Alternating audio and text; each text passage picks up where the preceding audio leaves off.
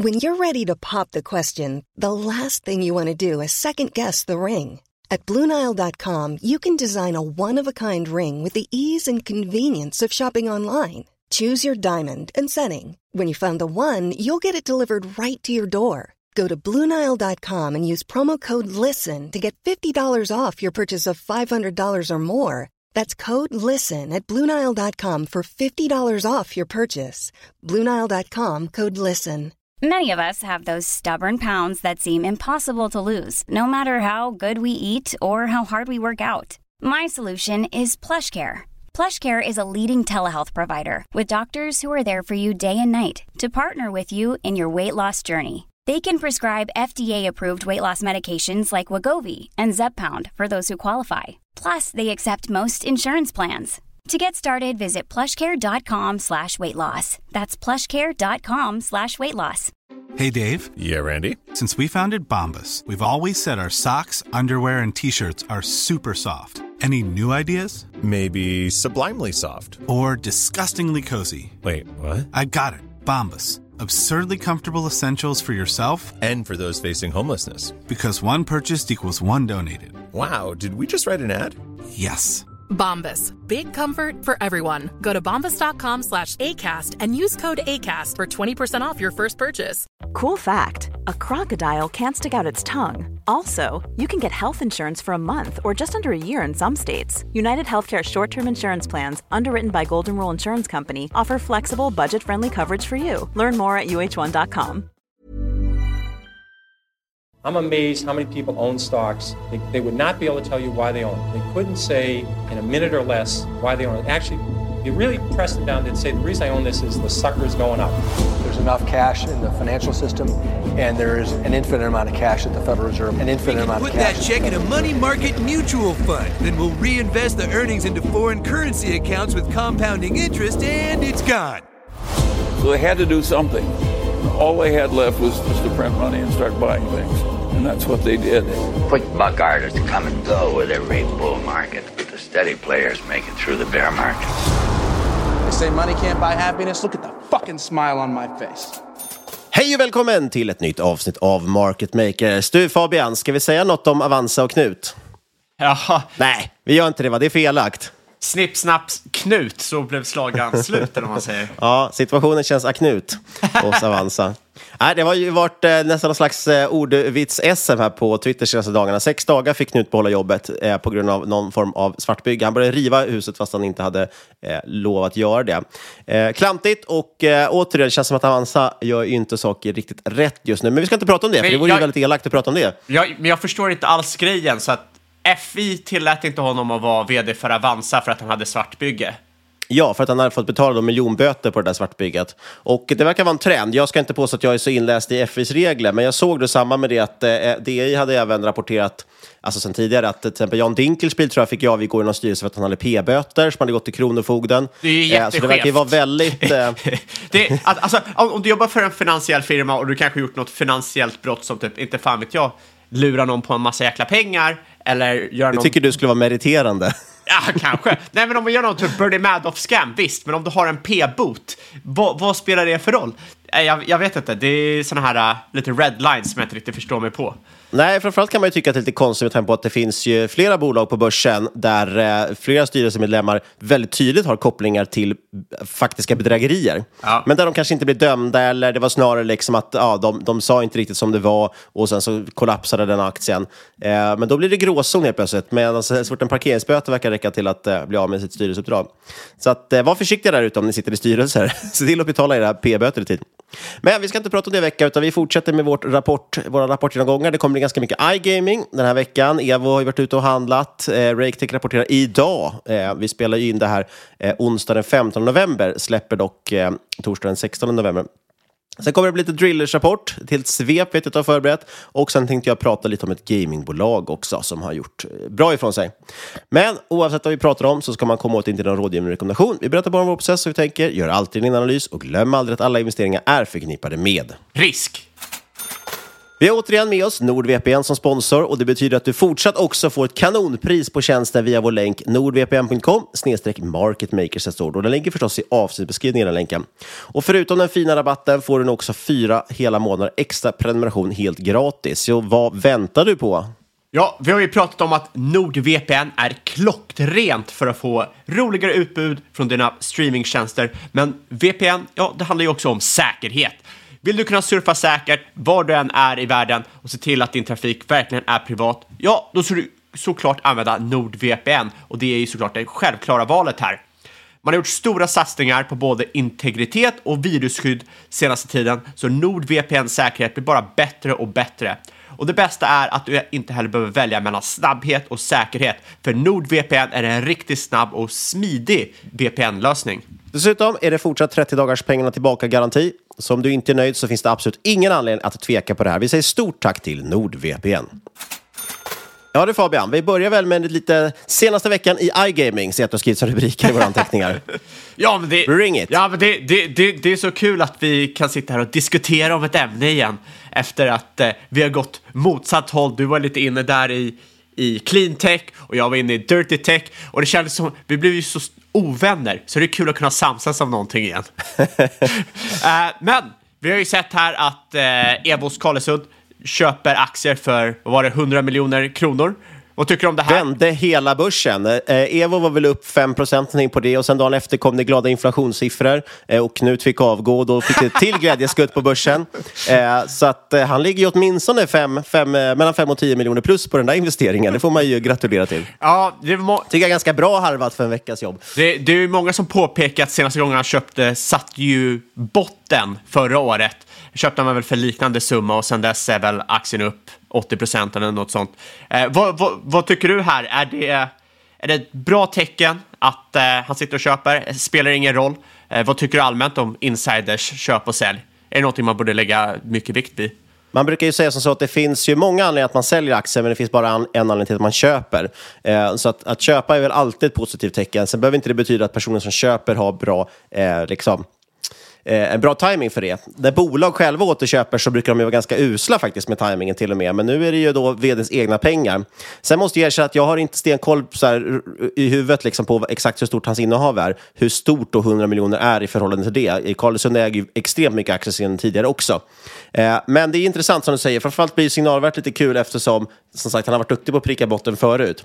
Men överlag tycker jag ju själv, jag sitter ju på lite EVA-aktier som jag har pratat om tidigare i podden.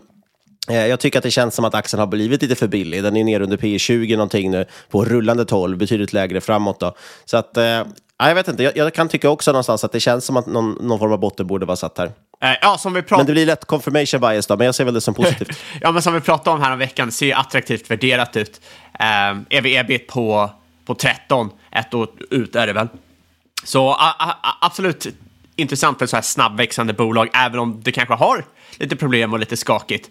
Eh, men när det kommer till insiders, jag, jag, jag vill liksom lite där att jättebra om de äger mycket, för då är ni aligned som aktieägare. Ni kommer ju vilja ni, ni har ju samma intresse, men jag ser ju nödvändigtvis inte jättemycket signalvärde att någon går ut och köper. Kanske om de har bra track record, som Carlesund har, men annars tycker inte jag att det är så mycket signalvärde. Ja, de köper ju av en anledning för att bolaget går bra, men bara för att du driver ett bolag eller är insider i ett bolag eller engagerad i ett bolag betyder inte att du är bra på värdering. Och det är det som skiljer liksom, de som handlar aktier och är investerare versus bara de som äger aktier är att du har en känsla för värdering och det här är rätt svårt faktiskt för eh, de, de, de, de flesta att eh, jag vet inte ens vad jag vill komma med den här äh, utläggningen. De flesta är rätt mediokra investerare, vill jag säga, oavsett om de driver bolag eller inte. Det, där, det var det jag ville komma fram till. Nu går vi vidare till nästa punkt. Gamla caset GAN uh, ähm, köps upp för 100% premie ungefär. Bolaget som gjorde Play, uh, Player Account Management, mjukvara för iGaming och sportspecting-sektorn. Vi hade ju med det i podden slutet på 2019 tror jag att det var. Det var precis innan uh, covid. Och caset här handlar mycket om att man skulle byta från OEM-listan i London till Nasdaq. Men eh, bolaget nu som köptes upp var väldigt annorlunda från det som pratades om 2019. Eh, väldigt distressed bolag. Eh, de tappade kunder, kontrakt, var inte lönsamma, noll tillväxt och köptes upp för PS 0,7 eh, med Enterprise Value om 90 miljoner. Och köptes upp av japanska Sega Sammy som har en relativt, faktiskt en relativt låg närvaro inom iGaming.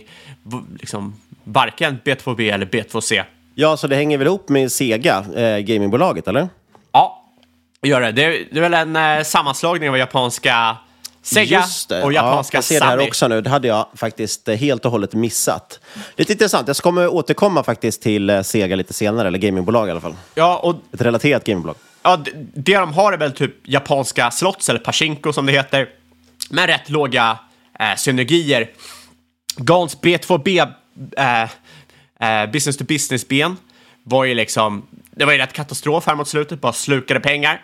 Men de hade förvärvat eh, Coolbet som har B2C sportsbok för 175 miljoner eh, euro. Eh, kraftigt överbetalt. Men eh, eftersom bolaget handlades innan uppköp för 50 miljoner så eh, kändes det som en rätt bra deal här att du kunde få endast sportsboken som antagligen var värderat högre än hela GAN som bolag. Men det intressanta här är ju många iGamingbolag, rätt nedpressade, sätter här någon typ av ribba för uppköp inom sektorn. Um, för att GAN var ju ett rätt oattraktivt objekt. Kollar man på mer liksom, attraktiva objekt finns det då möjlighet att man ser dem köpas upp till liknande premie, kanske till och med högre premie. Uh, och vilka objekt finns det som kan vara intressanta? Uh, och först och främst är det ju Kindred såklart. De undersöker ju liksom, strategiska alternativ. De har Corvex största ägare, aktivistfond. Och eh, ja, det är väl rätt konsensus här att Kindred antagligen kommer köpas ut inom ett, två, tre år. Ehm, och sen ett annat bolag jag sett flytta, äh, eh, eh, flytta runt i Twitter-sfären är Bragg, Bragg Gaming Group. Ehm, handlas till liknande EV som GAN, men lönsam och eh, växer. Och såklart då också attraktivt uppköpsmål för många bolag. Eh, men rent allmänt tycker jag att det börjar bli en rätt intressant, eh, intressant marknad här för de här nedpressade bolagen när det börjar bli liksom konsolidering. Verkligen. Och, och, sen innan vi hoppar in på ehm, RakeTech och RakeTechs rapport. Jag tyckte det var intressant här att, eh, jag har helt missat det här, men London-noterade Flutter Entertainment som handlas till ebitda 13 eh, för 2024 estimat ska listas på New York Stock Exchange i Q1 2024. Och jag tycker det här kan ju vara rätt intressant att eh, hålla under bevakning i och med vad vi sett i sen, liksom, tidigare omlistningscase. Ja, men precis. Vi har ju tidigare podden, det var några år sedan nu, vi pratade mycket ett tag om AIM to Nasdaq-listningar som man pratade om. Så att man var på AIM-listan i London, som ju är ja, ganska liten lista, jag ska inte säga oseriös, men det är mindre seriösa bolag där kan man väl säga. Då. Eh, det är en, en betydligt mindre lista helt enkelt. Eh, och så listar de om sig till Nasdaq, då, vissa techbolag och sådär. Men det här är ju från själva Londonbörsen väl? Eh, som går då till New York Stock Exchange. Men väldigt intressant. Det brukar ju kunna vara så att man får en lite bättre multipel när man är på amerikanska börsen. Speciellt den typen av betting och gamingbolag har ju fått eh, ganska bra multiplar. Ja, ingen vill ju, inga seriösa aktörer vill handla på Londonlistan för det har ju så jäkla mycket skatter och grejer och stamp duty så att du torskar ju flera procent bara av att börja liksom lägga in en order. Jag tänkte att jag skulle hoppa in till ett bolag som absolut inte har höga multiplar och eh, som fick till och med lägre multipel idag. Och det är RakeTech, ticker RAKE. Eh, tror att de senast var med i avsnitt 228. Då gick vi igenom caset första gången och gick lite mer på djupet i det. Eh, så det kan man ju lyssna på om man är osäker på vad bolaget gör för någonting. Eh, men jag tror att, och sen har vi att vi har uppdaterat kort om det några gånger sedan dess, men inga så här regelrätta tror jag, kvartalsuppdateringar. Eh, det är i alla fall en affiliate-verksamhet inom iGaming. Vi nämnde ju det förra veckan bland annat också, eh, när vi pratade om ett annat affiliatebolag. affiliate-bolag. Liknande bolag kan man nämna på börsen är väl Catena Media och Better Collective. Eh, de genererar helt enkelt leads som sagt för kasino, sportsbetting och annat. Eh, sen har de liksom lite olika delar av det här. De har dels en affiliate-del, deras mest som har högst marginal, det är egentligen deras egna affiliate-verksamhet där de driver sajter som, som driver då in eh, klick helt enkelt till eh, kasinosajter och så vidare. Sen har de också sub-affiliates, det vill säga folk som ansluter till dem som driver egna affiliate-sajter. Det är lite sämre marginal, men det är annars en, en väldigt stor och bra växande del av det här och betydligt tryggare kan man väl säga. Och sen bygger de ju också det här som man pratar om affiliate cloud, som är liksom en tjänst för att, för att jobba med den här eh, affiliate-verksamheten. Eh, bolaget i alla fall, vi har ju pratat om tidigare, caset hela tiden varit egentligen att ja, det finns höga risker här. Eh, och det finns vissa problem kanske. Eh, och affiliate brukar ju ses som lite sådär flyktiga intäkter kanske. Men det handlas till alldeles för låg multipel för att man inte ska titta på det. Eh, just nu är market cap under miljarden, runt 750 miljoner om man ska vara lite mer exakt. Eh, och det finns några tusen ägare på Avanza av det här, men det är fortfarande ett ganska litet liksom, oupptäckt bolag. Jag tror att det är två analytiker, jag tror att det är Penser Bank och eh, om det är Nordea också som kanske följer det. Lyssnade på Confcall precis innan vi kom in där, för de, de släppte ju sin rapport idag, så det är helt färskt liksom. Eh, och på Confcall kom det ju en fråga, och så tror jag det var någon som skrev en fråga i chatten också, så det var inte supermycket aktivitet där. Tyvärr var det ingen som frågade de frågorna vi hade. så det var lite synd, nästa gång får vi registrera oss själva kanske som eh, var med på Confcall. Men rent allmänt på nästan alla Confcalls, det är ju, det är ju, jag, jag tycker nästan det inte är värt att lyssna på de här eh, Q&A längre. Eh, för att det, det är så många bolag där frågorna som ställs är helt värdelösa. Nej, ibland är det, är ju mer värt kanske då att eh, om man tittar på en tjänst som Quarter, nu är inte är, sponsrad av dem, men deras Pro-paket, vet jag, då kan man ju söka och så vidare i transcript, så det går ju liksom fortare egentligen att scrolla igenom det eller söka igenom det man letar efter, om det kommit frågor om det man själv har frågor om. I alla fall, Q3 då. Eh, vad var det som var så uselt i den då som gjorde att aktien föll 6 procent? Det går snabbt här i och för sig i hockey. När, jag, när vi skulle gå in och spela in det här precis, när jag satt och förberedde det här och hade rapporten liksom framför mig, då var aktien ner 6% vilket gjorde att den då för året var ner 6,66% alltså number of the beast. Bara en sån sak. Det finns väl inget tydligt tecken att man inte ska investera i den här typen av aktier om den är ner så. Nej, skämt åsido. Sen var det ner 8% någonting och nu har det vänt upp. Så nu vid skrivande stund här, eller vad säger man, i spelande, inspelande stund, så är den ju upp, ner bara någon procent sådär. Eh, så det har återhämtats en hel del. Summa summarum, Aktien är ner lite grann på den här rapporten, eh, trots att den såg väldigt starkt ut, sett till exempel omsättning, upp 65 procent för kvartalet.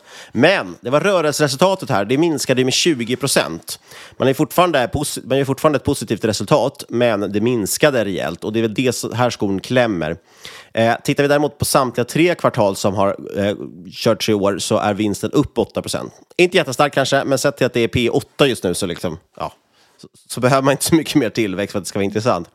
Eh, men i revenue, eller omsättning idag så gjorde de i alla fall all time high. Det är på högsta nivån någonsin.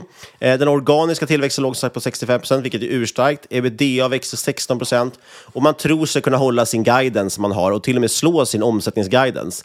Men kanske då att det är lite drivet inflation kan jag tänka mig, att priserna generellt ökar men att kostnaderna skenar med det. Så det blir liksom, ger inte så mycket mer att man slår den guidancen. Eh, men överlag tycker jag att man levererar fortfarande väldigt starkt. Affiliate-verksamheten, som som sagt är det mest lönsamma, som direkta affiliates, eh, går väldigt starkt. Man ser dock viss motvind på den nordiska marknaden. Kanske inte så konstigt, vi har ju pratat om det, att det är otroligt svaga konsumenter, både i, i Norge och Sverige och till viss del kanske Danmark, men framförallt Norge och Sverige. Man provade sig på att göra radioreklam för första gången sa man och det var för kasinofeber.se, så om det är någon som har hört den så är det RakeTech ni har hört. Och där såg man då 50% ökad trafik till följd av det.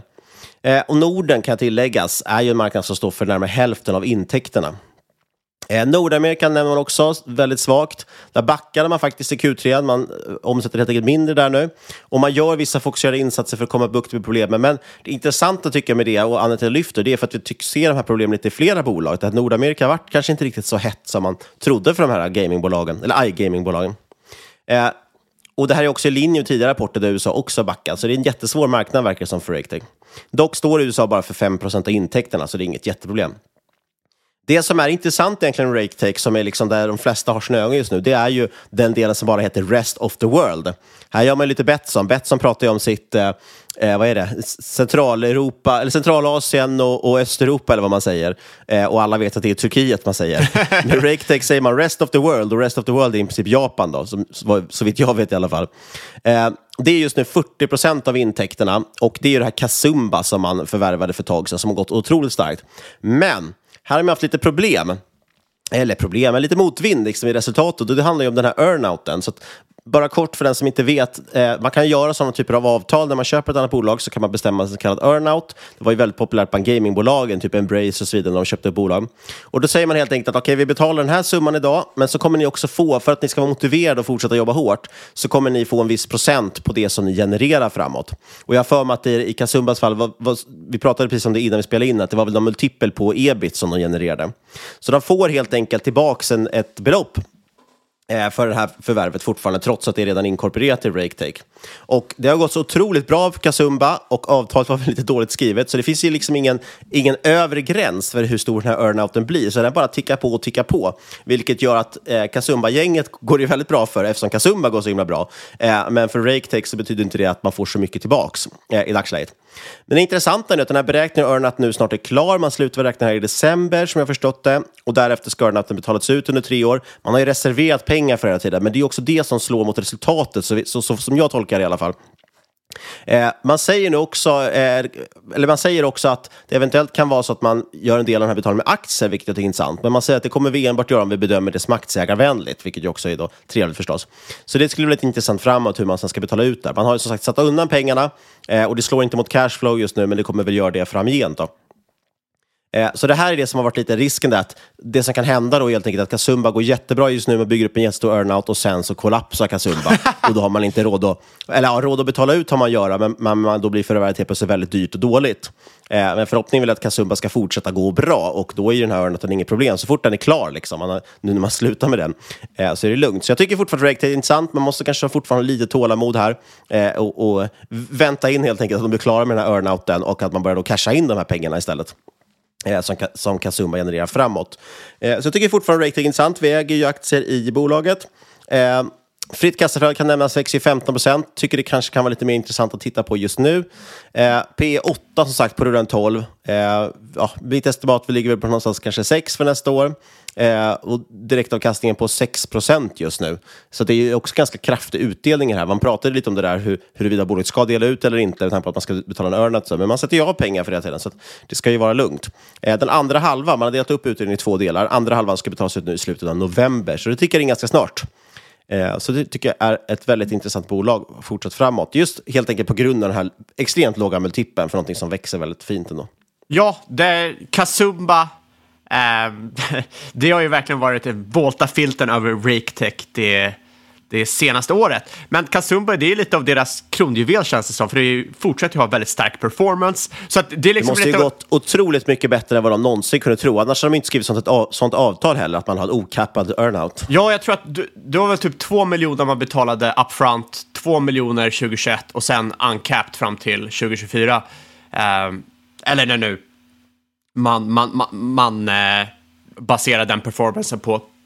Och det är väl där det har dragit iväg.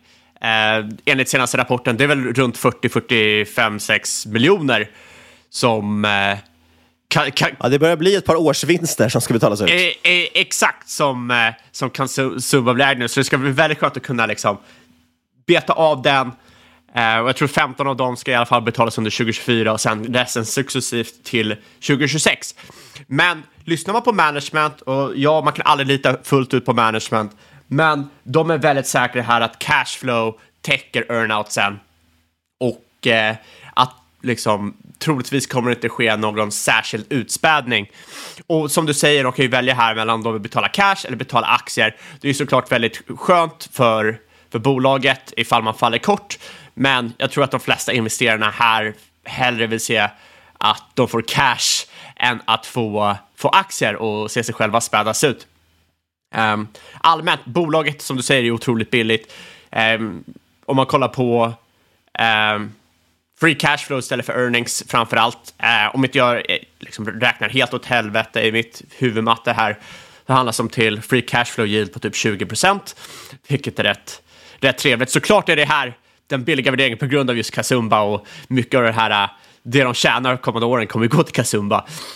Men det visar ju vad deras earnings potential är och eh, framförallt att Kazumba och resten av bolaget fortsätter leverera. De har ju tre ben nu för tiden. Eh, förr i tiden handlade de bara affiliates marketing. Nu har de sin sub-affiliate som är liksom ett SAS, eh, SAS-ben i stort sett. Väl Fortnox, typ Fortnox Lite. Eh, och eh, det, det pumpar ju på riktigt bra. Sen har de ju sitt lilla bettingtipsben som jag vet inte riktigt vad, var, var, varför de har det, det känns sjukt weird. Men eh, eh, i alla fall alla de här benen tillsammans gör ju att framtidsutsikterna för eh, RakeTech tycker jag känns jättespännande. Om de bara kommer över den här lilla tröskeln med, eh, med Kazumba som jag ändå tycker återspeglas i aktiekursen. Jag kan alltid ha fel, vad vet jag, men det känns som det åter, eh, återspeglas. Och som du säger, det är, det är några årsvinster de behöver betala. Men sen efter det är det ju, är det ju fritt fram. Så det känns i år, 2024, får det ur vägen och så är det ju liksom fritt fram för, för RigTech. Ha, ska vi hoppa in på ett litet oljerapportsvep eller drillersvep? Ja, det tycker jag. Och först och främst, Borr har ju inte rapporterat än. Rapporterar ju, ja, det rapporterar nu när ni lyssnar på det här, men inte när vi spelar in. Så det är ju inte med i drillersvepet. Så jag tänkte ta en liten uppdatering om det nästa vecka. Men alla andra drillers har i stort sett rapporterat. Ehm, så den stora frågan här nu är ju, innan vi hoppar in på rapporter, är det dags att bli bearish drillers? Är marknaden över? Det har ju varit lite av ett eh, svagare kvartal. Ehm, man har ju sett lite, liksom, day rates har inte dragit iväg lika mycket som de gjort tidigare. Det har varit lite platt. Eh, det har varit en svacka helt enkelt. Det finns ju folk också som pratar om att management för de här bolagen är väldigt bullish. Och det var de ju också i toppen av förra cykeln. Har vi pikat igen. Eh, och då tänkte jag, det är väldigt mycket som skiljer då från nu. eh, och jag har tagit upp många av de här punkterna innan, men det är spritt över flera avsnitt. Någon som man kanske missat, någon som var liksom lite dåligt att gå igenom. Jag tänkte sammanfatta de här bear-punkterna lite innan vi dyker ner i rapporterna. För det är rätt bra att ha med sig. Um, cykliska bolag och bullmarknader och bulltrender går ju aldrig spikrakt uppåt. Det är ju upp och ner och upp och ner och upp och ner, men förhoppningsvis så trendar det uppåt över tid. Um, för det första, när Chilerevolutionen eh, inträffade, det var som mitten på 2010-talet, så kom ju de, eh, för det första var ju, det var ju piken på offshore-marknaden, eh, investerat jättemycket där och sen kommer ju shale-revolutionen och det är i stort sett att du kan du hittar jättebillig olja eh, on-land. Det var lägre kostnad eh, med snabbare payback. Eh, du fick en liksom, över 10% IRR på 50-55 dollar fatet jämfört med 65-70 dollar fatet eh, för Deepwater Offshore. Och det är såklart väldigt stor prisskillnad. Eh, det innebär att Shale hade en stor kostnadsfördel och man hade även så, kallade eh, DUC-lager, ehm, Drilled But Uncompleted Wells, eh, som innebär att ja, det är bara mycket billigare att liksom drilla där också. Men idag, eftersom du hade den här otroligt stora eh, bear-marknaden, de var tvungen att scrappa så mycket, så har många offshore-projekt en break-even på 30-40 dollar fatet det är som vi har pratat om, det är ju lean and mean nu för tiden. Och det här är ju lägre än shale. Så shale kan inte komma där som ett hot längre mot offshore. Eh, den korta investeringscykeln för shale eh, satte också pristak på oljan förra cykeln. Eh, en källa kunde kosta 7-10 miljoner och börja producera inom några månader. Och det är såklart, behöver du investera så lite och producera så snabbt, varför ska du inte gå på det? Eh, dessutom fanns det stor tillväxtpotential det var liksom endast i Permian Basin så adderade man cirka 3,5 miljoner fat om dagen sedan 2016. Och eh, när oljepriset gick upp kunde liksom Shale snabbt skala upp för att möta efterfrågan. Och det här var ju såklart inte bra för offshore som inte kunde skala upp så snabbt. Men nu ser man att Shale rullar över, det vill säga produktion avtar, Permian har pikat, det finns ingen annan liknande play eh, eller lågt hängande frukt för sektorn som under 2010-talet.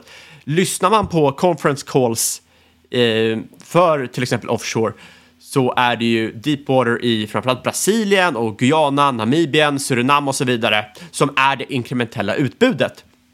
Och eh, just nu är onshore inventory lägsta sedan juni 2014 och man har svårt att fylla på det här för man hittar liksom inte tillräckligt lönsamma eh, ställen att göra det på.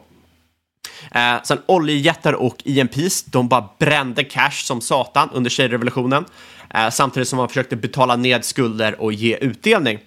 Och här fanns det inte utrymme för miljardprojekt som liksom Deepwater Drilling, där man kunde investera 10 miljoner som sagt och få avkastning på några månader inom Shale. Och idag ser vi faktiskt motsatsen här, att de här uh, oljejättarna och EMPs, de har väldigt hög FCFs gener eh, generation, alltså genererar jättemycket free cash flow Uh, och det gör ju att de kan finansiera offshore-projekten internt. Och utöver det här så finns det ju nu ett premium på energisäkerhet och många länder vill ju nyttja sina offshore-resurser. Det är ju så att olika länder har ju olja på olika plats, så har du olja fast det är offshore, ja då kommer du antagligen vilja utnyttja det här för att ha din egna Eh, källa till energi. Det är ju liksom en eh, geopolitisk eh, anledning bakom det som vi har sett de senaste åren.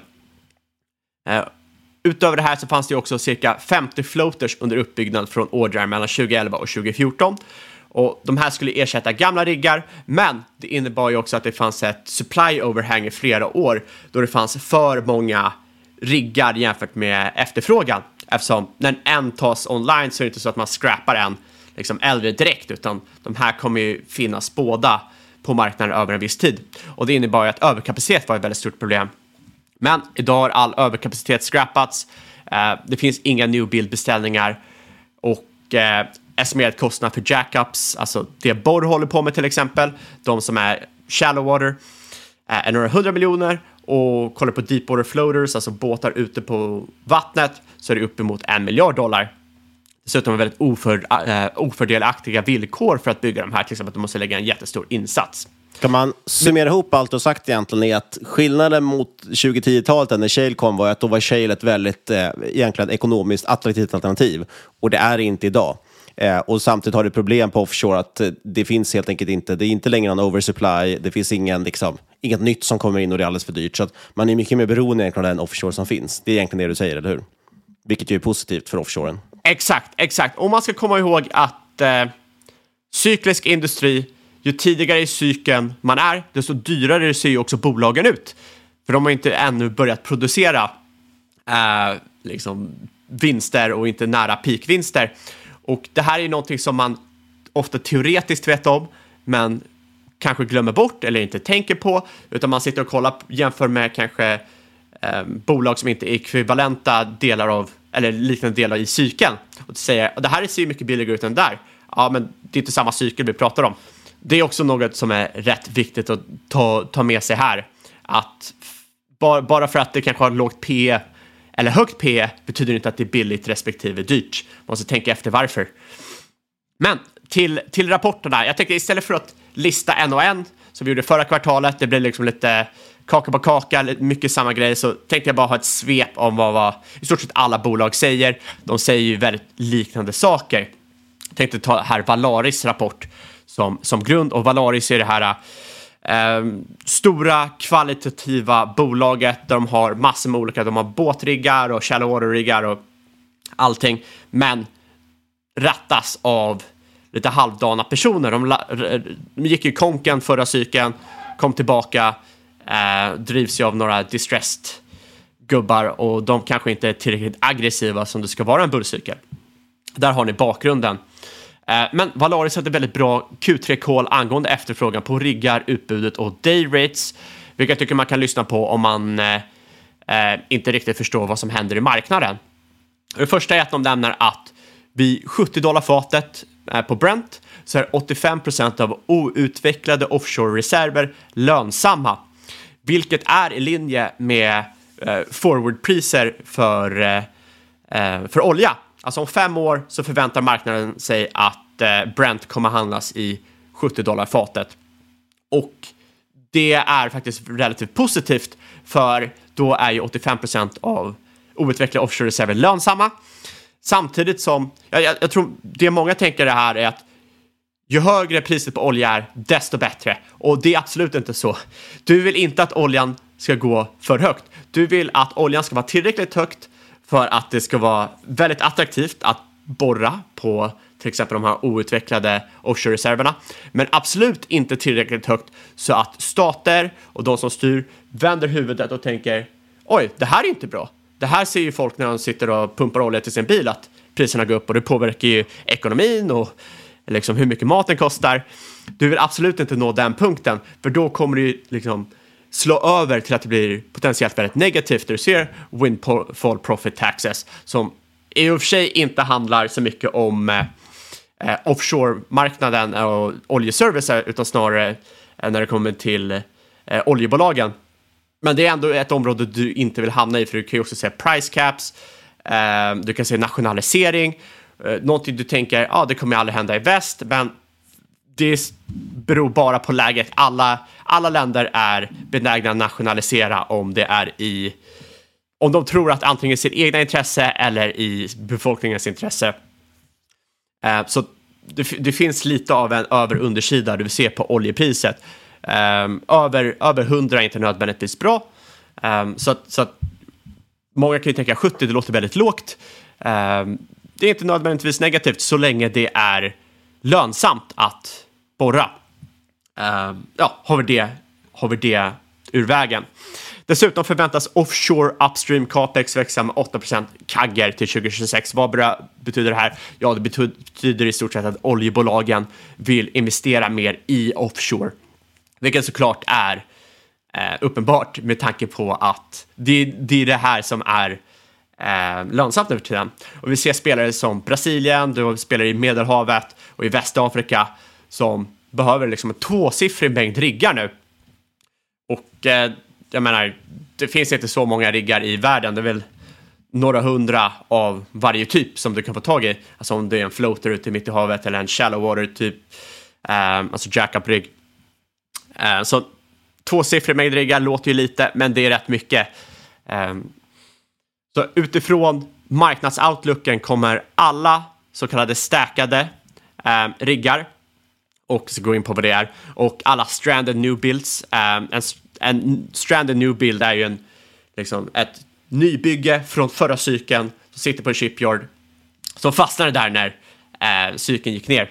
Som inte behövdes och, när det väl var färdigbyggt. Ja. E, e, e, exakt, och i den globala flottan behövs liksom allt det här, allt som sitter på sidlinjen för att möta efterfrågan. Ehm, all kapacitet kommer antagligen slukas redan under 2024 och det här är inte bara Valaris som säger det utan det är RIG och det är, jag tror det var Nobel och eh, Diamond Offshore och alla de här lite mindre spelarna också är otroligt säkra på att det här kommer försvinna väldigt, väldigt snabbt. Och som sagt, det finns noll ytterligare utbud på horisonten för ingen vill bygga nya just nu. Det är väldigt disciplinerat. Och eh, jag tror det var... Jag tror också det var... Nej, det var, det var ODL, det var Oddfjell Drilling. Alltså inte Oddfjell Technology som vi pratade om förra veckan. Eh, som säger att Eh, det var vdn som sa att han har aldrig sett liknande utbudsdynamik på offshore-marknaden samtidigt som alla aktörer är så disciplinerande. Och en anledning är för att det inte finns så många spelare längre. Eh, alla har färskt i minnet vad som hände förra cykeln och med disciplin menar jag att du inte skickar ut riggar till för låg dayrate för du sänker ju hela marknaden. Du vill ju att, och en dayrate är hur mycket det kostar för att hyra de här riggarna varje dag. Du vill ju såklart som bolag att det här ska upp i taket eh, så högt som möjligt. Eh, så du är disciplinerad på att inte skicka ut eh, för billigt. Samtidigt som du är disciplinerad att inte sitta och börja bygga i onödan. Nu är det inte ekonomiskt att bygga, men du vill ju hålla ifrån det så länge som möjligt. Så att det blir en eh, spelteoretisk eh, grej. Det, vad heter det? Prisoners dilemma liksom. Om ingen kallar så har ni det bra. Är de båda tjallar kanske ni har det lite bättre, men det värsta är om en tjallar och en inte gör det. Det här var en snabb grund... Vad var det? Nek ettan, grundekonomisk genomgång. Den tackar vi för. Ja, inga problem. Uh, och sen har du det som är stackat och framförallt det som är så kallad cold stackat, det vill säga liksom riggarna är helt avstängda, ingen som jobbar på dem och så. Det krävs en del investeringar för att få igång de här igen. Eh, därför sitter gärna bolagen som har dem på dem, låter dem vara avstängda tills de får ett väldigt attraktivt läge. Och det är också en del av att disciplinera här. Du gör inte liksom allting bara för att få igång alla riggar som har varit nedstängda.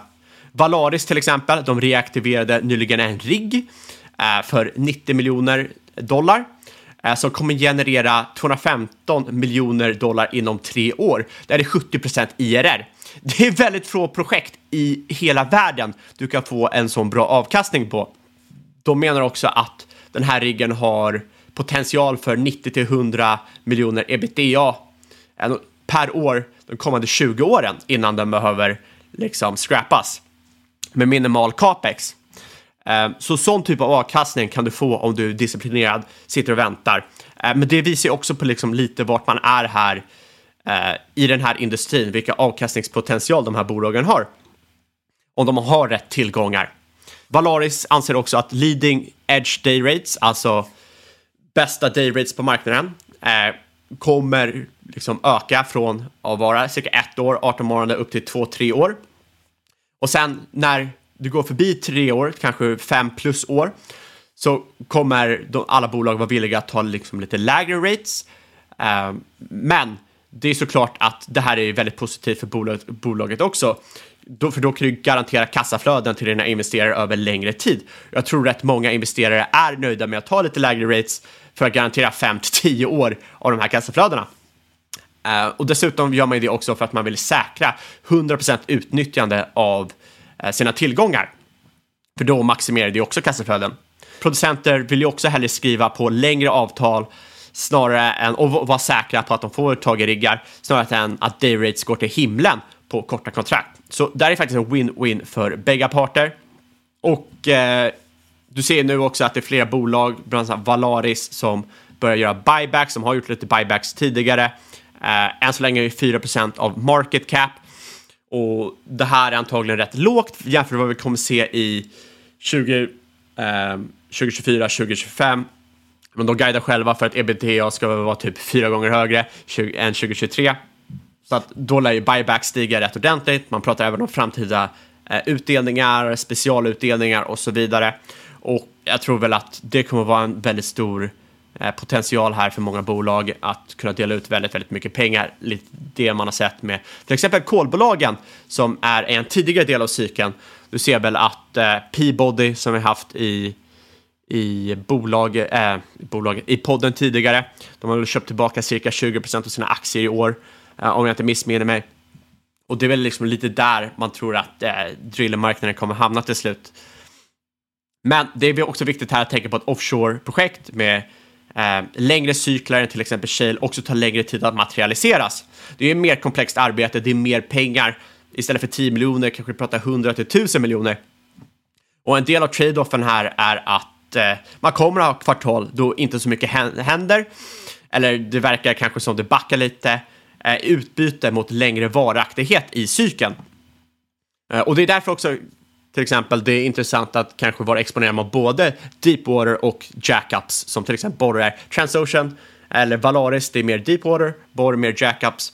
För ju närmre land du kommer, desto kortare blir ju cyklerna eh, och desto kortare blir investeringsprocessen. Eh, och därför kanske du får liksom lite starkare momentum i början. Även om det kanske är, även om det kanske ser eh, starkast momentum i slutet i Deepwater. Tänkte bara prata lite snabbt om eh, Transocean här innan vi hoppar in på, på borr. Eh, Transocean pekar på att, igen, att det är Nigeria, eh, Brasilien, Angola, Namibien och andra länder liksom, som kanske inte traditionellt är oljeländerna som kommer vara källor för efterfrågan på riggar framöver. I alla fall inkrementella riggar, det är de som kommer vilja ha de här riggarna som finns ute nu.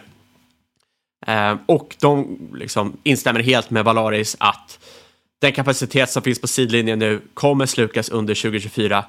Eh, och de ser ju att det här kommer sätta fart på dayrates. Det har varit som en lite av en våt filt under året eh, på dayratesen. Så, så fort sid, eh, ryggarna på sidlinjen försvinner kommer eh, momentum börja accelerera igen. Och eh, framförallt... Inte så rimligt, eller ganska rimligt med tanke på att om, om det inte finns någon kapacitet längre, då kan du ju förhandla om vilka priser du vill. Exakt, exakt. Så är det ju. Och under 2025 eh, och framåt så bör man se enormt ökad efterfrågan. Eh, så lite som vi pratade med Oddfjell Technology, 2023 har varit lite av ett mellanår. Det är egentligen inte någon överraskning i sig. 2022 var ett rätt... Man kanske tog ut lite förskott där. Men 2024, 2025 kommer nog vara väldigt annorlunda.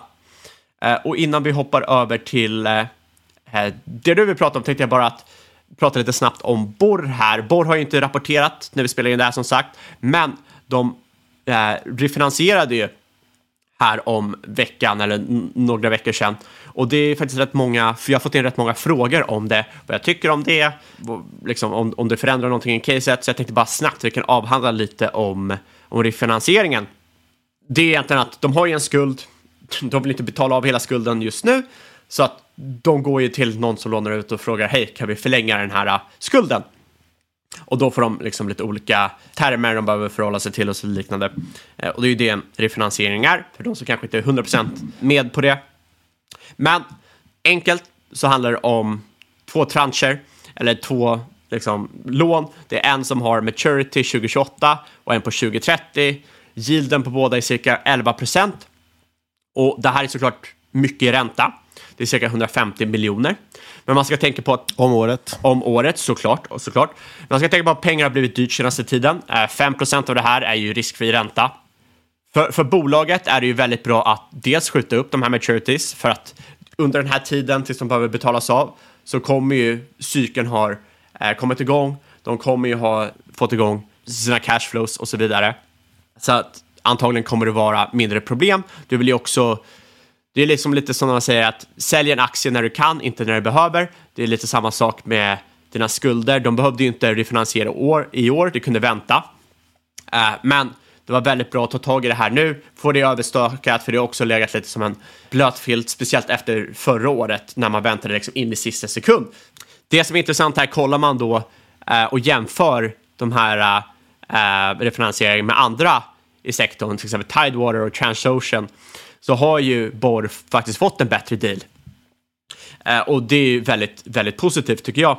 Eh, däremot gjorde de en 50 miljoner eh, dollar riktad emission. Det är inte bullish, men man får bara hoppas att de inte gör det, behöver göra det igen. Det som är intressant här är att kolla på vad till exempel ratinginstituten ger för betyg istället för att bara lyssna på någon random kille i en podcast. Fitch ger Bors skuld en B-rating, vilket eh, absolut ska tas som godkänt. Och anledningen varför de gör det här är att de anser att eh, Borr kommer ha en stark omsättning kommande kvartal och år.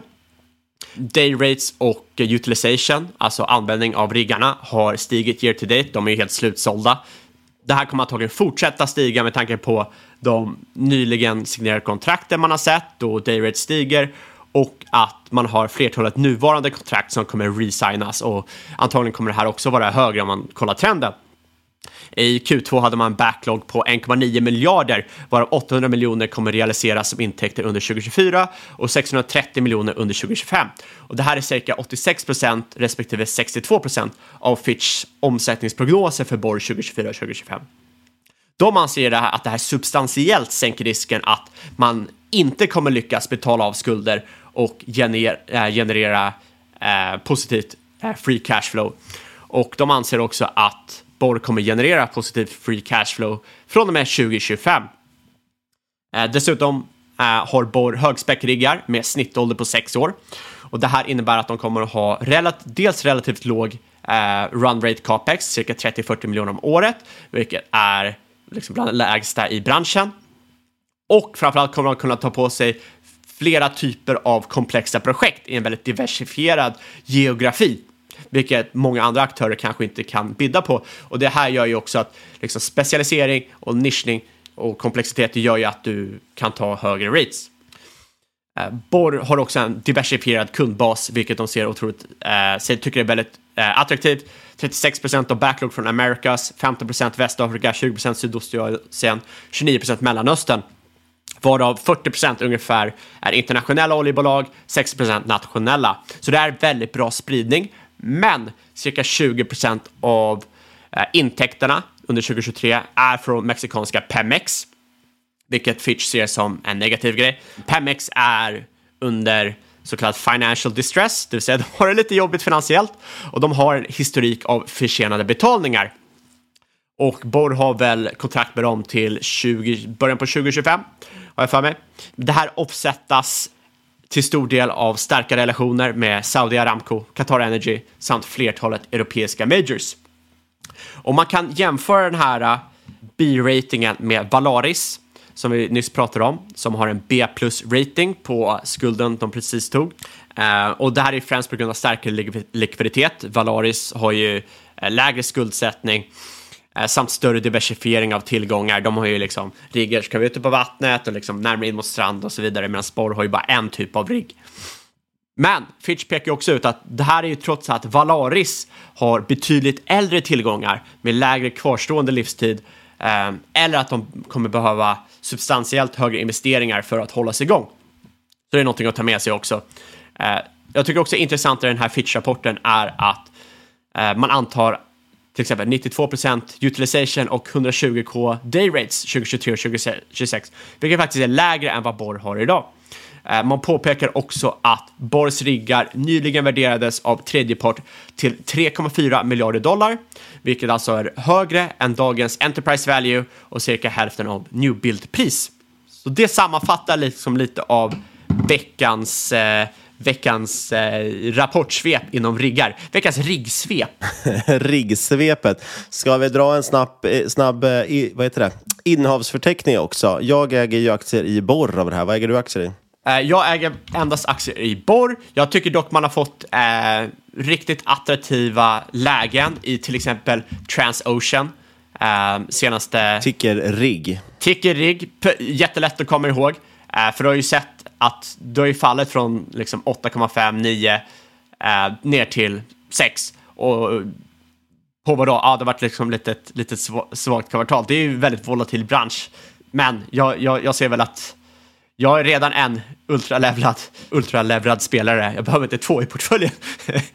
jag tänkte hoppa vidare. Apropå volatila marknader. Eh, någonting som varit väldigt volatilt senaste tiden är ju spelbolagen. Apropå det här med uppköpet av GAN eh, av Sega. Och nu tänkte jag prata just om den typen av gaming som Sega håller på med, det vill säga dataspel och eh, mobilspel också förstås. Eh, det känns som det är tufft nu överlag för små spelbolag. Embracer stänger ju studior på löpande band, men det är inte bara de som har problem, utan det är många andra mindre studior, så det är inte liksom ett Embracer-relaterat problem bara, utan det är branschen i stort. Om man tänker till mobilspelsbolagen, de här UA-drivna bolagen alltså som köper sina spelare väldigt mycket. Då tänker jag till exempel på bolag som Mag Interactive eller G5 och så vidare. Där tycker jag också att de, de lyfter mycket det att det skulle bli bättre tider nu för att konkurrensen minskar. Många konkurrenter slår igen och satsar mindre. Då kan de som har kassa satsa mer. Men jag tycker inte riktigt man ser den här Eh, ja, jag tycker inte riktigt man ser att de har dragit, börjat få, få betalt för de investeringarna än. Eh, och tittar man på vanlig gaming som sagt så ser det också svett ut för många bolag, framförallt mindre studier. Så jag tror att det man ska äga framöver i den här sektorn känns ju framförallt att det är de stora bolagen med de stora starka varumärkena. Eh, ett, ett, intressant exempel där som jag inte ska gå in på djupet på, men det är ju Take-Two Interactive som ju faktiskt sagt att de ska utannonsera, äntligen, GTA 6. Den första trailern ska komma i december, tidigt på december, och den här aktien lär ju ralla rejält på det. Den gick ju upp, tror jag, 5-6 procent bara på att de sa det. Och eh, det finns ju en liten chans att man ser något liknande som när typ Cyberpunk eller så skulle säljas, att det liksom går lite, lite segt rally ända fram till släppet. Eh, så det tycker jag kan vara intressant att titta på. Det kommer ju, känns ju som ett av de mest upphåsade och efterlängtade spelen på många, många år, med tanke på hur länge man har väntat på det. Eh, men sen ett annat bolag som jag tycker verkligen gör allting rätt just nu är Nintendo. Det var de jag tänkte prata lite grann om. Kanske inte ett bolag som behöver så mycket närmare presentation, än Nintendo. De gör ju spel helt enkelt.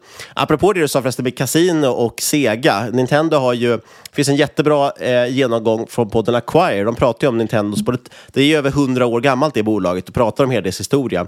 Hur det var en eh, man från början höll på med spelkort och var väldigt involverad i Yakuza, eh, alltså maffian i Japan, som köpte de här spelkorten till sina kasinon och så vidare. Så väldigt, väldigt intressant. Eh, men idag är det ju framförallt spel man håller på med och det stora just nu är ju såklart, såklart konsolen Nintendo Switch som nu börjar få många år på nacken. Eh, men det är väl en av världens, om inte världens mest sålda spelkonsol någonsin. Eh, och man har ju förstås då väldigt mycket populära spel som Zelda och Mario och så vidare. Eh, vi pratar lite mer om djupet, lite mer på djupet om Nintendo i avsnitt 149. Sen har vi också följt upp dem flera gånger, bland annat när Tench Invest besökte oss i avsnitt 270. Väl, väl värt att lyssna om på det avsnittet. Han är väldigt, väldigt duktig tycker jag på just när det gäller gamingsektorn eh, och sålla agnarna från vetet. De kom i alla fall med sin senaste rapport. De har brutit räkenskapsår, så det var en Q2 som kom in den 7 november och slog förväntningarna rejält samt höjde sin guidance. Det var ju också väldigt bullish. Kvartalets siffror, tittar man på det enskilda kvartalet var de dock sådär tycker jag. Intäkterna sjunker 4 year over year. Vinsten minskar med nästan 20% Men tittar man på hela halvåret som rapporteras så är omsättningen upp över 20% Vinsten ökar också runt 20% Och Nintendo själva säger att det här första halvåret är det starkaste halvåret sedan switchen släpptes, vilket väl var 2017 om jag inte minns fel. Och guidance höjs drygt 10% Både vinst och omsättning höjer man 10% Man tror att det kommer bli ett otroligt starkt år. Och varför det då? Jo, ja, men dels hade man en stor succé med den här Super Mario-filmen som kom, vilket var kul för den var ju så extremt hånad när man släppte. Det första man släppte i den filmen var ju, eh, informationen var ju att det kommer komma en film och det här är skådisarna och då var det liksom Chris Pratt, eh, Det var ju Seth Rogen och flera andra som man tänkte, vad är det för film de håller på att göra egentligen? Jack Black. Jack Alltså, jag Black var varför- Bowser. Jag fattar inte varför folk... Eh, alltså, kolla Lego-filmen. Chris Pratt var väl med där också. Och det var ju en stor hit. Om det är någonting man skulle ha synat är det ju den filmen. För jag förstår inte vad folk klagar på. Nej, jag vet faktiskt inte, jag minns inte om Chris Pratt med i Lego-filmen, så det kan jag inte, eh, kan varken dementera det. Men nej, precis. Det som man borde förstått kanske och som var tydligt när man såg den var att de gör ju en väldigt, eh, vad ska man kalla det för, Marvel-film av det. Alltså det känns väldigt modernt liksom med den typen av humor som är modernt i film idag och alla de här snabba små inspelningarna och ingenting riktigt tas på allvar och så vidare. Eh, men den har i alla fall gått jätte, jättebra, men många trodde den skulle floppa och skratta åt den från början. Och det har också drivit en enorm nyförsäljning av spel, vilket är intressant. Det har varit ett enormt sug på Mario-spel. Och de är ju smarta här, de rullar nu ut den här filmen på alla streamingtjänster, eller alla ska jag inte säga, de rullar ut den på streamingtjänster nu inför julhandeln, vilket lär ju driva ytterligare lite eh, försäljning. Ett exempel bara på det här, vad, vad är det egentligen, hur, hur liksom, eh, eh hur har det verkligen påverkat? Eh, vi kan till exempel titta på försäljning av Mario Kart, Mario Kart 8.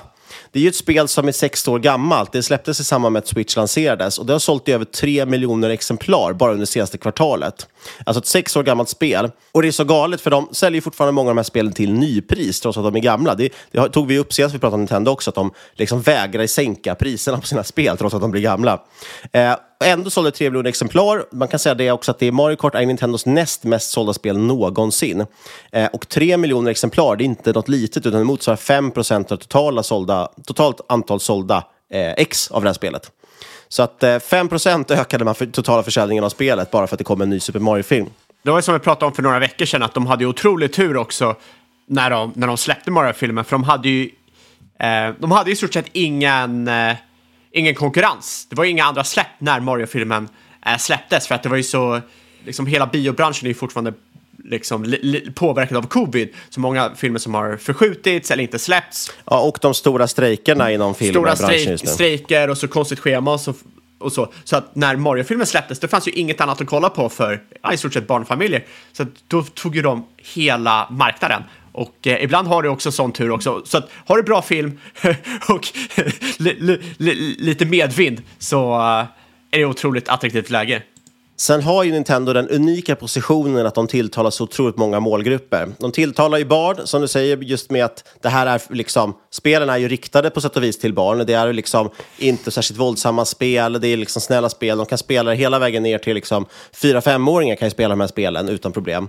Eh, men så är det också samma person, alltså samma karaktärer, samma IP som ju var stort för 30 år sedan. Så att även vuxna människor som är uppväxta med Super Mario och så vidare tycker, de här filmerna, de tycker den här filmen är kul att se och tycker om att spela med spelen. Så vi har ju precis, i princip alla åldrar inom, inom gamers som gillar de här spelen. Och nu vill de upprepa den här succén. De utannonserar nu att de ska göra en Zelda-film också, att det är på gång. Eh, Zelda, också en stor drivare till det här fantastiska kvartalet. Det har ju gått som tåget. De släppte en uppföljare till Breath of the Wild som heter Tears of the Kingdom. Och det har levererat enorma försäljningssiffror, närmare 20 miljoner enheter sålda eh, under det här halvåret. Eh, och något vi pratade om i avsnitt 149 var ju att Nintendo har väldigt rigorösa kvalitetskontroller. Det är väldigt japanskt, väldigt noggrant med att man släpper inget skräp. Liksom. Eh, och det sa vi då att, ja visst, man kan se det som att det är ett problem, för de kan ju bromsa in tillväxten. Eh, men långsiktigt tror jag att det bäddar för succé, för att det här är ett, framförallt trovärdighet ger man ju, för att man, man tror ju, man vet ju att Nintendo släpper någonting, då är det klart. Det är inte så många andra spel nu för tiden, att de släpper spelet fullt med buggar och det är trasigt och det kommer lagas i, i kommande patcher, om man har tur. Så jag tror verkligen att Nintendo är jag vet inte, det är ett väldigt unikt bolag på så sätt och de fortsätter hela tiden innovera trots att det är samma gamla karaktärer. Man kan ju tro att det är ett bolag som ligger på latsidan, men det är verkligen ny innovation hela tiden. Och det här ser man jättetydligt nu till exempel på det här The Game Awards, alltså den här eh, spel, eh, spel eh, ja, Oscar för spel kan vi väl kalla det för, som nu ska gå i stapeln i början av december. Nintendo är det enskilda bolag som har flest nomineringar, hela 15 stycken. Och de har faktiskt två spel nominerade till Game of the Year. Och det är ganska stort med tanke på att det bara är sex spel som är nominerade. Och Nintendo står för två av dem. Och då handlar det just om Zelda, Tears of the Kingdom, men också det här nya Super Mario Brothers Wonder som kom nu eh, precis nyligen. Och det är ju en återgång till 2D Mario. Bara en sån sak att man kan släppa 2D-spel. Det är dessutom innovativt och fantastiskt bra, har otroligt bra recensioner. Eh, det är det snabbast säljande Mario-spelet någonsin, eh, säger man, som redan gått över 4 miljoner ex sålda, trots att det varit ute så kort tid. Eh, en liten sidnot förresten bara här, det är ju att Alan Wake 2 också är nominerad till Game of the Year och det är lite kul. Det är ju finska Remedy som vi talat om tidigare i podden, noterade på finska börsen. Eh, en aktie som känns som att har gått väldigt, väldigt svagt av, av ingen anledning alls. Ja, vi fick... Eh. Vi, vi, vi var till och med investerade där och fick ta gråtstoppen.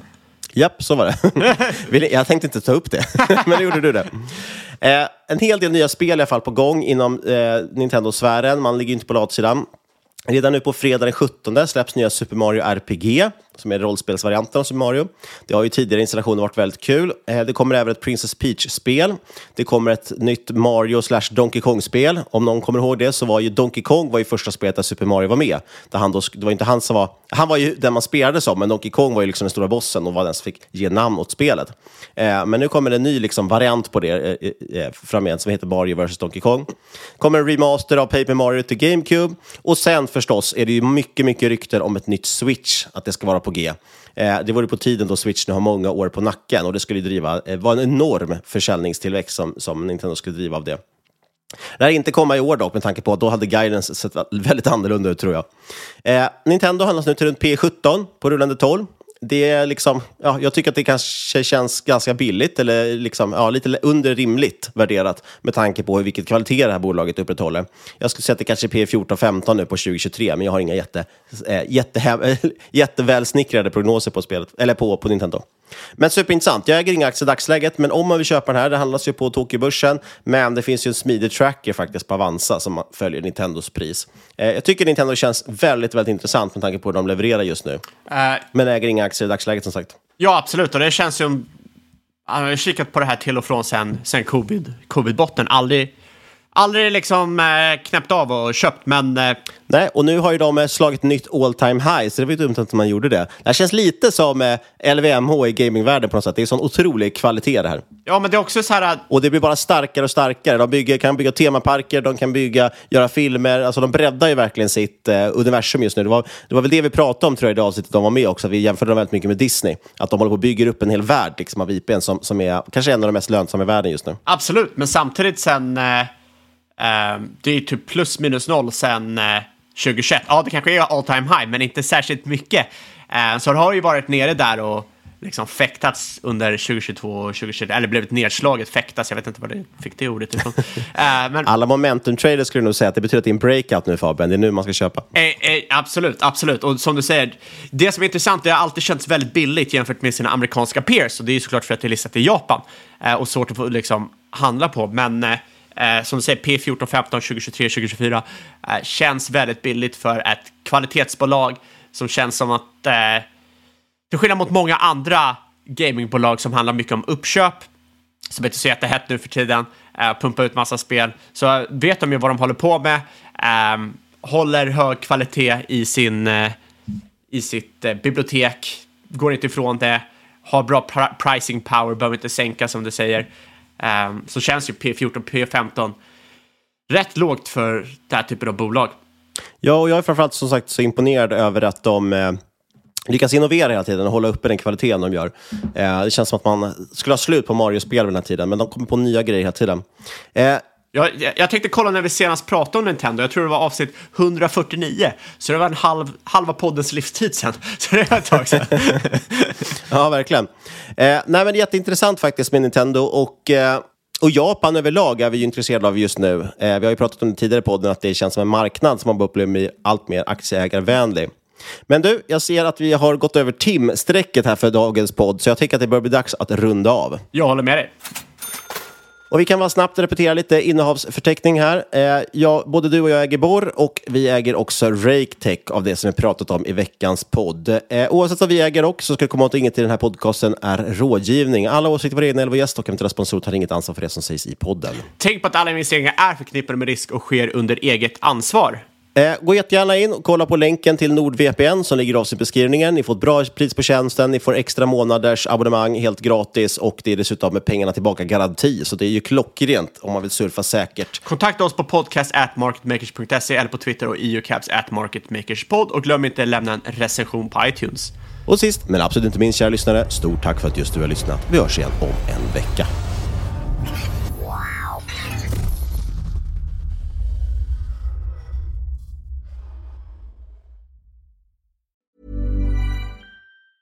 Hi, I'm Daniel, founder of Pretty Litter. Did you know cats tend to hide symptoms of sickness and pain? I learned this the hard way after losing my cat, Gingy. So I created Pretty Litter, a health monitoring litter that helps detect early signs of illness by changing colors, saving you money and potentially your cat's life. Pretty Litter is veterinarian developed, and it's the easiest way to keep tabs on your fur baby's health right at home. Go to prettylitter.com and use code ACAST for 20% off your first order and a free cat toy. Terms and conditions apply. See site for details.